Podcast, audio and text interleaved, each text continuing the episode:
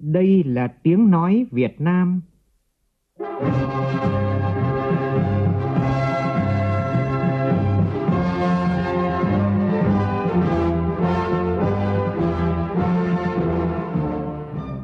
là tiếng nói Việt Nam, phát thanh từ Hà Nội, thủ đô nước Cộng hòa xã hội chủ nghĩa Việt Nam.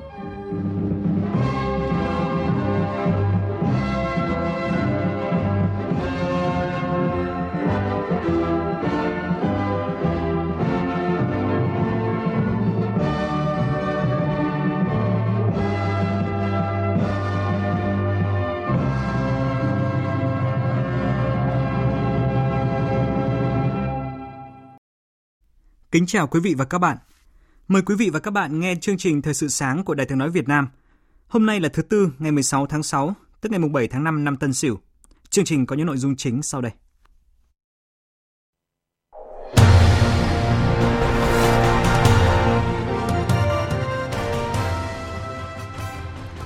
Hôm nay tại Hà Nội diễn ra hội thảo khoa học cấp quốc gia với chủ đề đưa nghị quyết đại hội 13 của Đảng vào cuộc sống, những vấn đề lý luận và thực tiễn mới 1 triệu liều vaccine COVID-19 AstraZeneca, quà tặng của chính phủ người dân Nhật Bản sẽ về đến Việt Nam hôm nay.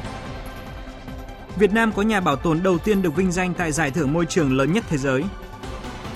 Đội tuyển bóng đá quốc gia đã làm nên lịch sử khi trở thành đại diện duy nhất của bóng đá Đông Nam Á góp mặt ở vòng loại cuối cùng của World Cup 2022 khu vực châu Á. Trong phần tin thế giới, chính phủ Mỹ công bố chiến lược chống chủ nghĩa cực đoan trong nước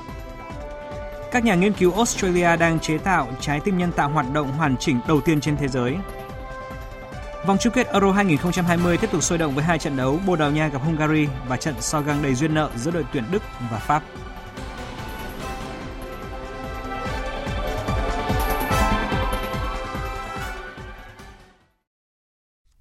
Bây giờ là nội dung chi tiết. Thưa quý vị, thưa các bạn, Hội thảo khoa học cấp quốc gia đưa nghị quyết đại hội 13 của Đảng vào cuộc sống những vấn đề lý luận và thực tiễn mới do Học viện Chính trị Quốc gia Hồ Chí Minh tổ chức diễn ra sáng nay tại Hà Nội. Có thể thấy, trong các văn kiện đại hội 13 của Đảng có nhiều điểm mới đáng chú ý. Sau đại hội, các địa phương cũng đã có kế hoạch lộ trình chi tiết kèm theo giải pháp nhằm đảm bảo nghị quyết 13 của Đảng đi vào cuộc sống. Ghi nhận của phóng viên Lại Hoa trước hội thảo.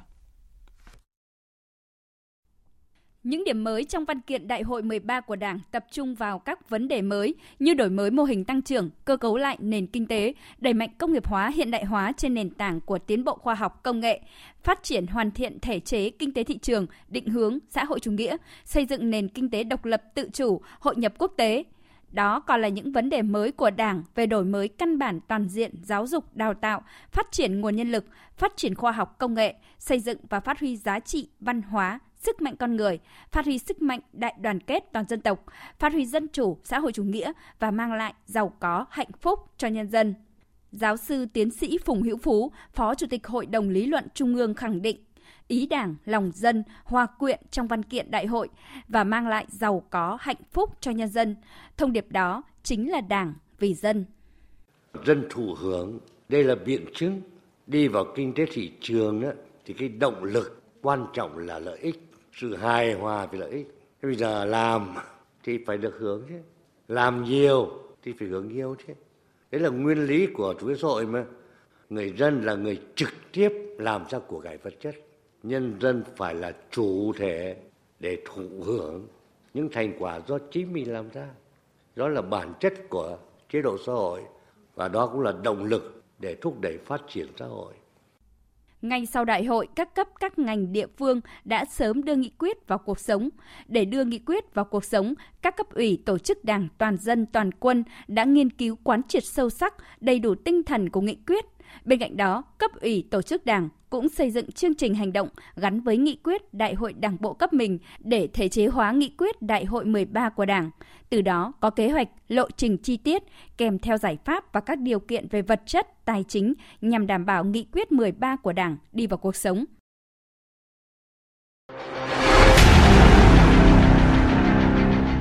Đẩy lùi COVID-19, bảo vệ mình là bảo vệ cộng đồng.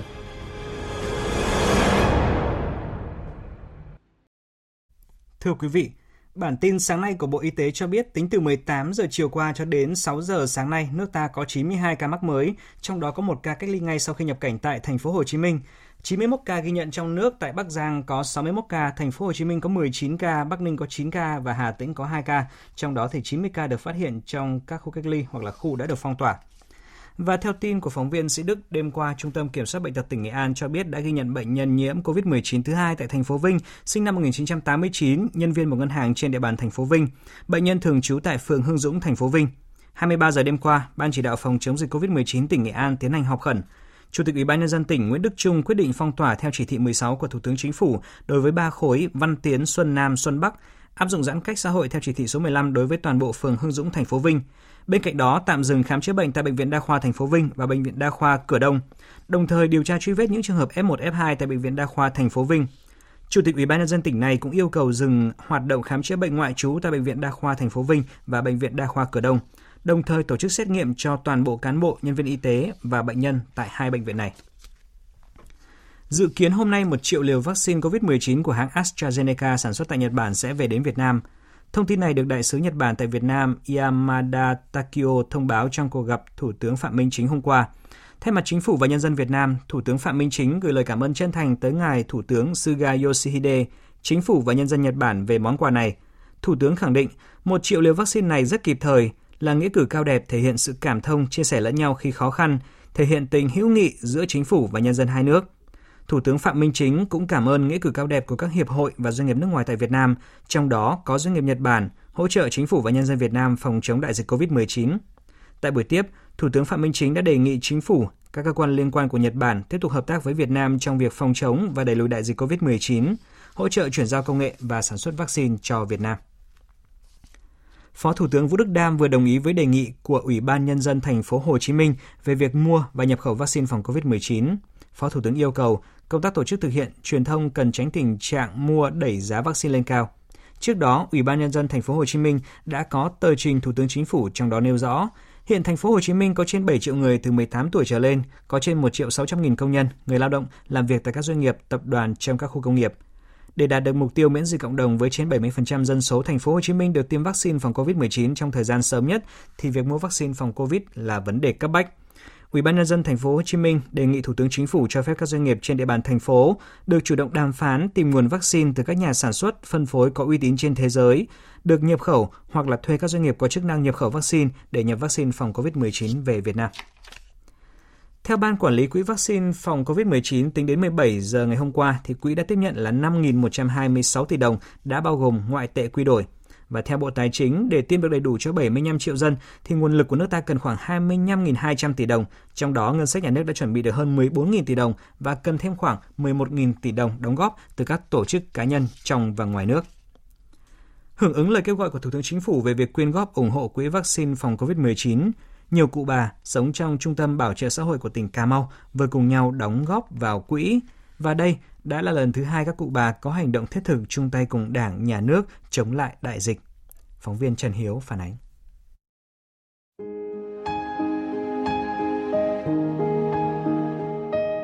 mười một cụ bà đang sống trong trung tâm bảo trợ xã hội tỉnh Cà Mau đã góp số tiền 28,9 triệu đồng cho quỹ vaccine COVID-19. Người đóng góp nhiều nhất 6 triệu đồng. Ở nơi đây, mỗi người có một hoàn cảnh, không khó khăn thì neo đơn hoặc khuyết tật. Tuy nhiên, khi nghe được lời kêu gọi toàn dân tham gia ủng hộ quỹ vaccine COVID-19, các cụ đã quyết định đóng góp. Mọi người đều muốn thể hiện trách nhiệm với đất nước trong lúc khó khăn do đại dịch COVID-19. Bà Quách Thị Trao, người đóng góp 5 triệu đồng, chia sẻ. Thì cô biết ủng hộ cô già già biết làm gì à? Dạ. Như các cháu còn giúp việc đồ được, còn như cô già cô đâu biết nghĩ sao. Thì cô từ từ là cô có cái tích lũy, cô có ờ, lương cô tiết kiệm đâu chừng một năm vậy đó trăm vậy đó. Cô tích lũy cả năm nay cô kiếm được 5 triệu. Vậy là cô nghĩ thôi lúc này mình cũng chưa có bệnh hoạn gì nở thôi giờ mình lấy 5 triệu bạc này để mình giúp. Ông Trần Hoàng Bảo, Giám đốc Trung tâm Bảo trợ xã hội tỉnh Cà Mau cho biết, trong số những cụ bà đóng góp đợt này, có nhiều người trước đó đã góp phần vào cuộc phát động cùng chung tay ủng hộ phòng chống dịch Covid-19 và hỗ trợ đồng bào bị ảnh hưởng do hạn hán của tỉnh Cà Mau. Ngày thường, các cụ vẫn thường xem truyền hình, nghe đại nên biết khá rõ về tình hình dịch bệnh. Thấy những người làm việc cực nhọc trong các khu cách ly, các cụ cũng xúc động và thấy cần làm gì đó. Các cụ mong muốn tấm lòng của mình sẽ lan tỏa để mọi người cùng hành động phòng chống dịch. Các cụ cũng muốn là chia sẻ cái khó khăn, góp phần cùng với đảng nhà nước. Bản thân các cụ là người có công cách mạng mà trong thời chiến á, thì chiến đấu còn trong thời nay thì mấy cô đồng lương ít nổi cũng dành dụm một ít cũng góp phần cùng chung tay để chia sẻ khó khăn các cụ thì là một cái một cái tấm gương sáng cái biểu tượng là tinh thần đoàn kết của toàn dân tộc để cùng nhau vượt qua cái đại dịch này. Trước đó, vào tháng 4 năm 2020, hưởng ứng cuộc phát động cùng chung tay ủng hộ tiền chống dịch Covid-19 và hỗ trợ đồng bào bị ảnh hưởng do hạn hán của tỉnh Cà Mau. Chính cụ bà sống tại trung tâm bảo trợ xã hội Cà Mau đã đóng góp tiền. Cụ thể, 4 cụ góp 5 triệu đồng, một cụ góp 3 triệu đồng và 4 người còn lại góp từ 50 đến 100 ngàn đồng. Quỹ ban dân tỉnh Cà Mau đã tặng bằng khen cho 5 người. Sở Lao động Thương binh Xã hội tỉnh Cà Mau cũng có thư cảm ơn 4 cụ. Việc làm của các cụ thật sự là tấm gương sáng trong cộng đồng.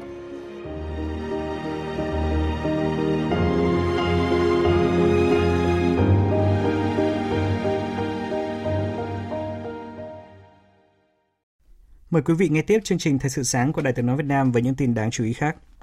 Thông tin từ Trung tâm Bảo tồn Động vật hoang dã tại Việt Nam, Save Vietnam Wildlife, vừa cho biết ông Nguyễn Văn Thái, giám đốc trung tâm, được công bố là một trong 6 người trên thế giới được vinh danh tại giải thưởng lớn nhất thế giới về môi trường mang tên Goldman Environmental Prize năm nay.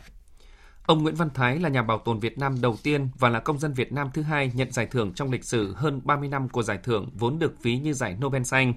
Đây là giải thưởng vô cùng cao quý, là sự ghi nhận cho những đóng góp và nỗ lực không ngừng nghỉ của ông Nguyễn Văn Thái, cũng như của các cán bộ thuộc Trung tâm Bảo tồn Động vật Hoang dã trong gần 7 năm qua ở lĩnh vực bảo tồn. Ông Thái là tác giả của nhiều công trình nghiên cứu, tham dự các hội thảo quốc tế và xây dựng các quy trình đầu tiên về theo dõi và phục hồi TT ở Việt Nam, như đưa vào hoạt động Trung tâm Giáo dục Bảo tồn Thú ăn thịt và TT đầu tiên ở Việt Nam tại Ninh Bình, Trung tâm Phục hồi chức năng cho TT châu Á đầu tiên của Việt Nam – Nhờ đó, 80% cá thể bị thương nặng đã được cứu chữa và phục hồi. Thưa quý vị, vấn đề đảm bảo an ninh mạng tại các cơ quan nhà nước đang được dư luận hết sức quan tâm. Sau báo điện tử Đài tiếng nói Việt Nam, hôm qua, báo điện tử Pháp luật Thành phố Hồ Chí Minh và Thanh niên cũng đã bị tấn công mạng gây gián đoạn truy cập. Tối qua, ông Nguyễn Quang Thông, tổng biên tập báo Thanh niên cho biết, trang báo điện tử của cơ quan này đã bị tấn công mạng dẫn đến gián đoạn truy cập trong khoảng 40 phút chiều cùng ngày. Lãnh đạo báo Thanh niên đang báo cáo các cơ quan chức năng gồm Bộ Thông tin và Truyền thông, Cục An ninh mạng và Phòng chống tội phạm sử dụng công nghệ cao, Cục An ninh chính trị nội bộ, Bộ Công an về sự cố nêu trên. Trong khi đó, Phó Tổng biên tập báo Pháp luật Thành phố Hồ Chí Minh Nguyễn Đức Hiển cũng đã xác nhận trang báo điện tử của cơ quan này bị tấn công mạng vào chiều qua, khiến cho việc truy cập bị gián đoạn. Lãnh đạo báo Pháp luật Thành phố Hồ Chí Minh cũng đang làm việc với các cơ quan chức năng về sự cố này liên quan đến các vụ tấn công vào các trang web của các cơ quan báo chí, thậm chí là nhắm vào các cơ quan quan trọng của Đảng, Nhà nước và Chính phủ. Ông Nguyễn Đức Tuân, quyền Giám đốc Trung tâm ứng cứu khẩn cấp không gian mạng quốc gia thuộc Cục An toàn Thông tin Bộ Thông tin và Truyền thông cho biết. Chúng tôi hiện nay vẫn đang hàng ngày tiếp nhận các cái sự cố mà các cơ quan tổ chức, đặc biệt cơ quan tổ chức nhà nước là thông báo về. Và chúng tôi sẽ điều phối các lực lượng tham gia cứu sự cố mất an toàn tin nghiêm trọng thì chúng ta cái này chúng tôi cũng lưu ý là các cơ quan nhà nước ý, khi mà có sự cố xảy ra thì cần phải thực hiện báo cáo sự cố về cho cục an toàn thông tin thông qua những cái kênh như website qua email hoặc qua đường dây nóng. Vì tất cả những cái thông tin này chúng tôi đã công khai trên website sẵn sàng phối hợp và hỗ trợ xử lý. Thì không chỉ là những cái à, cơ quan đảng nhà nước đâu mà tất cả những cái hệ thống thông tin mà khi mà đã xuất hiện trên internet ý, thì chúng ta phải nhận thức rõ ràng là khi tham gia vào vào cái không gian mạng thì cái nguy cơ lộ lọt thông tin, rồi nguy cơ bị tấn công nó luôn luôn thường trực. Vì vậy mà các cái cơ quan cũng như tổ chức thì cần phải hết sức lưu tâm đến không chỉ đầu tư các giải pháp bảo vệ, mà cần phải nâng cao được cái năng lực, cái đội ngũ cán bộ chuyên trách. Và đặc biệt là xây dựng các cái quy trình triển khai chặt chẽ, cũng như thường xuyên, gọi là huấn luyện, thực hiện các quy trình để bảo vệ ứng sự cố. Liên quan đến vụ cháy đặc biệt nghiêm trọng khiến cho 6 người tử vong ở phòng trà phim số 146 đường Đinh Công Tráng, thành phố Vinh của tỉnh Nghệ An, chiều qua Cục à, Cảnh sát Phòng cháy chữa cháy và Cứu nạn Cứu hộ Bộ Công an đã tiếp cận hiện trường. Các đơn vị nghiệp vụ của Công an tỉnh Nghệ An đã khẩn trương điều tra làm rõ nguyên nhân và khuyến cáo đến người dân trong công tác phòng cháy chữa cháy. Tại hiện trường, Đại tá Nguyễn Minh Khương, Phó Cục trưởng Cục Cảnh sát Phòng cháy chữa cháy và Cứu nạn Cứu hộ Bộ Công an cho biết, khi cán bộ phòng cháy chữa cháy tiếp cận hiện trường để đưa người bị nạn ra, thì cả bốn người trong gia đình ở tầng 1 vẫn nằm trên giường, đã tử vong, với trạng thái như đang ngủ, không có biểu hiện gì của việc phản ứng với lửa. Do đó, cơ quan chức năng xác định nguyên nhân tử vong ban đầu là các nạn nhân bị ngạt khói, lịm đi trước khi bị lửa tác động. Bên cạnh đó, một trong những nguyên nhân chính gây thiệt hại lớn về người và tài sản trong vụ cháy, đó là phòng trà này được xây dựng rất kiên cố, không có cửa thoát hiểm. Khi cửa cuốn ở tầng 1 không hoạt động do bị ngắt điện thì các nạn nhân khó thoát ra ngoài khi xảy ra cháy. Qua vụ cháy nghiêm trọng này, cơ quan chức năng cũng khuyến cáo người dân trong việc thiết kế xây nhà ở, đặc biệt là các gia đình nhà ở kết hợp với kinh doanh phải có cửa thoát hiểm hoặc tránh tình trạng chỉ có một cửa thoát hiểm ở tầng trên cùng. Bên cạnh đó, người dân cũng cần trang bị các thiết bị phòng cháy chữa cháy, nâng cao ý thức về phòng cháy chữa cháy trong mọi tình huống. Thưa quý vị, trước khi chuyển sang phần tin quốc tế, bây giờ chúng tôi sẽ chuyển đến quý vị những thông tin thể thao mà người hâm mộ đang quan tâm. Và bây giờ là cơ hội ta ghi được bàn thắng thứ hai. Tỷ số được rút ngắn số còn 2-3 và Minh Vương là người ghi bàn. Phút thứ 93 và tỷ số rút ngắn. Thưa quý vị, bình luận viên Thành Lương của Đài Tiếng nói Việt Nam đã hô vang như thế khi mà Minh Vương ghi bàn rút ngắn tỷ số 2-3 ở phút 90 cộng 3 trong trận đấu gặp các tiểu vương quốc Ả Rập thống nhất đêm qua ở lượt trận cuối cùng của bảng G vòng loại thứ hai World Cup 2022 khu vực châu Á. Dù nhận thất bại nhưng mà đội tuyển à, bóng đá Việt Nam xứng đáng giành quyền vào vòng loại cuối cùng khi mà nằm trong nhóm 5 đội nhì bảng có thành tích tốt nhất. Như vậy là đội tuyển bóng đá Việt Nam hoàn thành mục tiêu lần đầu tiên trong lịch sử và làm nên kỳ tích này thì đội tuyển Việt Nam không chỉ vào vòng loại cuối cùng của World Cup 2022 khu vực châu Á mà còn giành quyền góp mặt ở vòng chung kết Asian Cup à, dự kiến diễn ra tại Trung Quốc vào tháng 6 năm 2023. Sau trận đấu, cầu thủ Minh Vương chia sẻ. Thật sự thì ngày hôm nay ờ, toàn đội cũng đã có một trận đấu rất là cố gắng. Mặc dù gặp một phải một cái ờ, đối thủ ờ, được coi là mạnh nhất bảng G thì ngày hôm nay toàn đội đã chiến đấu một cái tinh thần rất là quả cảm và cho dù kết quả ngày nay có ra sao thì điều quan trọng nhất là Việt Nam đã được vào vòng loại thứ ba và hy vọng là Việt Nam sẽ hướng đến những cái mục tiêu tốt đẹp trong các trận đấu sắp tới ở vòng loại thứ ba. Với việc lần đầu tiên trong lịch sử đạt được kỳ tích này thì Liên đoàn bóng đá Việt Nam đã thưởng 1 tỷ đồng. Ở bên cạnh đó thì tập đoàn Hưng Thịnh đã thưởng 2 tỷ đồng để động viên toàn đội. Và lễ bốc thăm vòng loại thứ ba sẽ được tổ chức vào ngày 24 tháng 6 tới tại Kuala Lumpur, Malaysia. Việc xếp hạt giống sẽ dựa trên bảng xếp hạng thế giới của FIFA vào tháng 5 năm nay. 12 đội được chia làm hai bảng, mỗi bảng 6 đội để thi đấu vòng tròn một lượt tính điểm trên sân nhà và sân khách. Hai đội đứng đầu mỗi bảng sẽ giành quyền tham dự FIFA World Cup 2022 và hai đội đứng thứ ba sẽ vào vòng 4 cựu tuyển thủ Phạm Như Thuần nhận định. Chúng ta đã có mặt một trong 12 đội mạnh nhất ở khu vực châu Á và xét ở góc độ ờ, các vị trí ở trên bảng xếp hạng của FIFA ở trong cái việc bốc thăm chia hai bảng thì ờ, Việt Nam rất có thể sẽ nằm cùng với cái nhóm của là UAE có nghĩa rằng là rất khó để chúng ta gặp lại UAE nhưng chúng ta sẽ gặp những đối thủ còn mạnh hơn cả UAE ví dụ như Nhật Bản, Hàn Quốc, Iran, Iraq, Trung Quốc rồi ờ, Qatar, đó là những cái đội bóng mà ờ, mạnh hơn cả UAE và đó là một điều rất là thú vị đối với cả đội tuyển Việt Nam của chúng ta.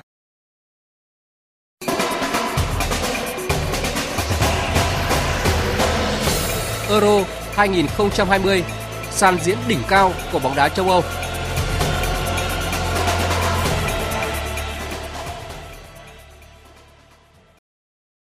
Thưa quý vị, pha đá phản lưới nhà của Matt Hummel đã khiến cho Đức nhận thất bại 0-1 trước Pháp ở trận gia quân bảng tử thần Euro 2020. Ở một trận đấu khác diễn ra trước đó thì Bồ Đào Nha đánh bại Hungary với tỷ số là 3-0, trong đó có hai bàn của Cristiano Ronaldo. Cú đúp vào lưới của Hungary ở trận mở màn vòng bảng Euro diễn ra dạng sáng nay đã giúp cho tiền đạo này thiết lập nên hàng loạt kỷ lục vô tiền khoáng hậu. Ronaldo đã trở thành cầu thủ đầu tiên trong lịch sử ghi bàn ở 5 kỳ Euro khác nhau, gồm 2004, 2008, 2012, 2016 và 2020. Bên cạnh đó thì với tổng số 11 bàn ghi được thì CR7 còn vượt qua huyền thoại bóng đá Michel Platini của Pháp để trở thành chân sút vĩ đại nhất trong lịch sử, trong lịch sử 16 kỳ Euro. Sau trận đấu thì Ronaldo chia sẻ. Thật vui khi có được hai bàn thắng ở một giải đấu lớn như vào chung kết Euro và nhận danh hiệu cầu thủ xuất sắc nhất trận. Nhưng điều quan trọng là đội bóng đã giành chiến thắng. Chiến thắng có được mang lại cho Bồ Đào Nha sự tự tin và bây giờ cần phải tiếp tục giành chiến thắng ở những trận đấu tiếp theo.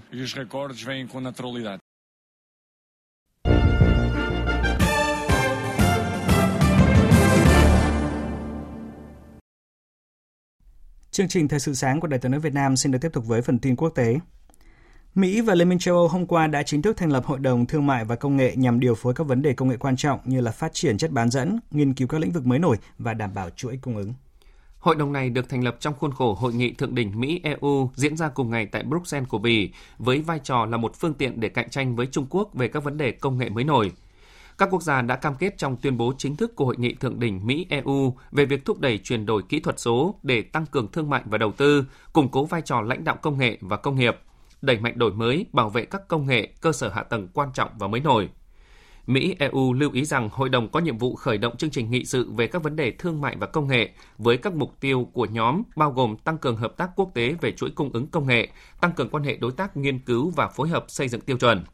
Bên cạnh đó, Hội đồng Thương mại và Công nghệ sẽ giải quyết sự thiếu hụt chất bán dẫn, vốn đã có tác động tiêu cực lớn đến các ngành công nghiệp, bao gồm cả lĩnh vực ô tô và các vấn đề như thiết lập tiêu chuẩn cho trí tuệ nhân tạo và công nghệ kết nối Internet, thúc đẩy công nghệ xanh, bảo mật các hệ thống viễn thông quan trọng và về điều mà Mỹ và EU cho là lạm dụng công nghệ, đe dọa an ninh và nhân quyền. Ngoài hội đồng vừa nêu, tại hội nghị Mỹ và EU cũng đã chính thức thành lập đối thoại chính sách cạnh tranh chung về công nghệ nhằm tăng cường hợp tác trong lĩnh vực công nghệ về các vấn đề bao gồm công nghệ sinh học và gen. Nhóm cũng sẽ hợp tác để tăng cường chia sẻ thông tin về mối đe dọa an ninh mạng giữa Mỹ và EU trong bối cảnh làn sóng tấn công mạng hiện nay. Cộng hòa Séc đã yêu cầu Liên minh châu Âu phạt quốc gia láng giềng Ba Lan 5 triệu euro mỗi ngày vì vẫn tiếp tục các hoạt động khai thác tại mỏ than non Turov sau quyết định tạm dừng khai thác của Tòa án Công lý châu Âu vì những lo ngại các nguy cơ gây ô nhiễm môi trường, nguồn nước tại khu vực này. Hải Đăng, phóng viên Đài tiếng nói Việt Nam thường trú tại Cộng hòa Séc đưa tin. Hành động này được Tòa án Công lý châu Âu xác nhận thông qua tuyên bố trong ngày 15 tháng 6 bằng ba ngôn ngữ tiếng Séc, tiếng Ba Lan và tiếng Anh trên tài khoản mạng xã hội của cơ quan này. Cuối tháng trước, Tòa án Công lý châu đã yêu cầu Ba Lan tạm ngừng khai thác than tại địa điểm này vì lo ngại ảnh hưởng tới môi trường trước khi có phán quyết đầy đủ về vụ việc. Tòa án cũng đã tuyên bố các hoạt động khai thác tại địa điểm này có khả năng gây ảnh hưởng tiêu cực đến mực nước ngầm.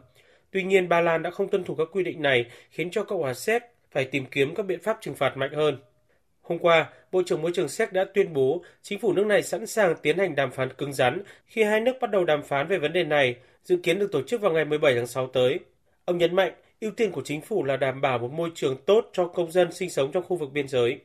Trước đó, hai quốc gia Đông Âu đã vướng vào những bất đồng về hoạt động khai thác than tại Turov trong hơn 2 năm. Năm 2019, Bộ Môi trường Séc đã phản đối việc mở rộng mỏ than non Turov vì những tác động môi trường có thể xảy ra.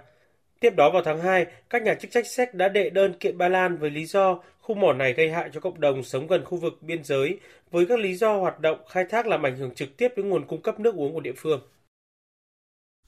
Chính phủ Mỹ hôm qua công bố kế hoạch đối phó với chủ nghĩa khủng bố trong nước, vạch ra các bước cụ thể để chống lại mối đe dọa ngày càng gia tăng này. Phát biểu trước báo giới, Bộ trưởng Tư pháp Mỹ Merrick Garland cho rằng vụ tấn công vào trụ sở Quốc hội Mỹ hồi đầu năm nay của những người ủng hộ cựu Tổng thống Donald Trump cho thấy những người theo chủ nghĩa da trắng thượng đẳng và các nhóm dân quân chính là mối đe dọa khủng bố lớn nhất đối với an ninh trong nước của Mỹ hiện nay. Chính quyền Mỹ sẽ tập trung vào những giải pháp mang tính lâu dài chống lại những mối đe dọa khủng bố này.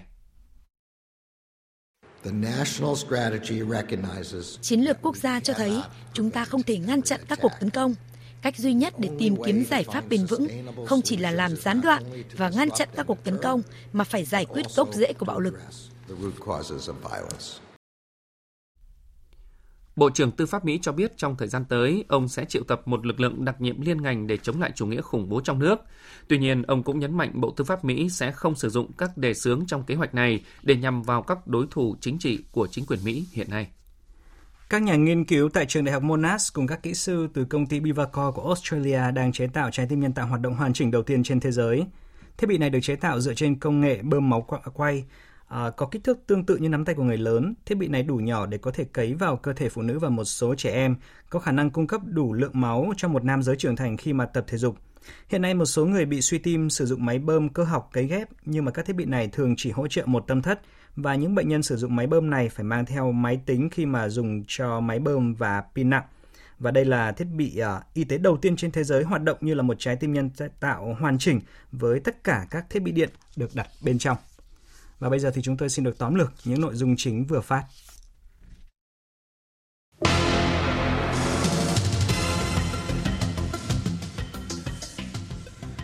Hội thảo khoa học cấp quốc gia với chủ đề đưa nghị quyết đại hội 13 của Đảng vào cuộc sống, những vấn đề lý luận và thực tiễn mới diễn ra tại Hà Nội sáng nay sẽ phân tích làm rõ những vấn đề mới về lý luận trong nghị quyết quan trọng này, từ đó tạo ra nhận thức thống nhất để triển khai trong thực tế nhằm xây dựng một nước Việt Nam phồn vinh hạnh phúc. Phó Thủ tướng Vũ Đức Đam đồng ý với đề nghị của Ủy ban nhân dân thành phố Hồ Chí Minh về việc mua và nhập khẩu vaccine phòng COVID-19. Đội tuyển bóng đá Việt Nam đã hoàn thành mục tiêu lần đầu tiên trong lịch sử lọt vào vòng loại cuối cùng của World Cup khu vực châu Á. Bên cạnh đó, đội tuyển cũng giành quyền góp mặt ở vòng chung kết Asian Cup dự kiến diễn ra tại Trung Quốc vào tháng 6 năm 2023. Các nhà khoa học Australia đang phát triển và tiến tới sản xuất một thiết bị y tế đầu tiên trên thế giới, hoạt động như là một trái tim nhân tạo hoàn chỉnh với tất cả các thiết bị điện được đặt bên trong.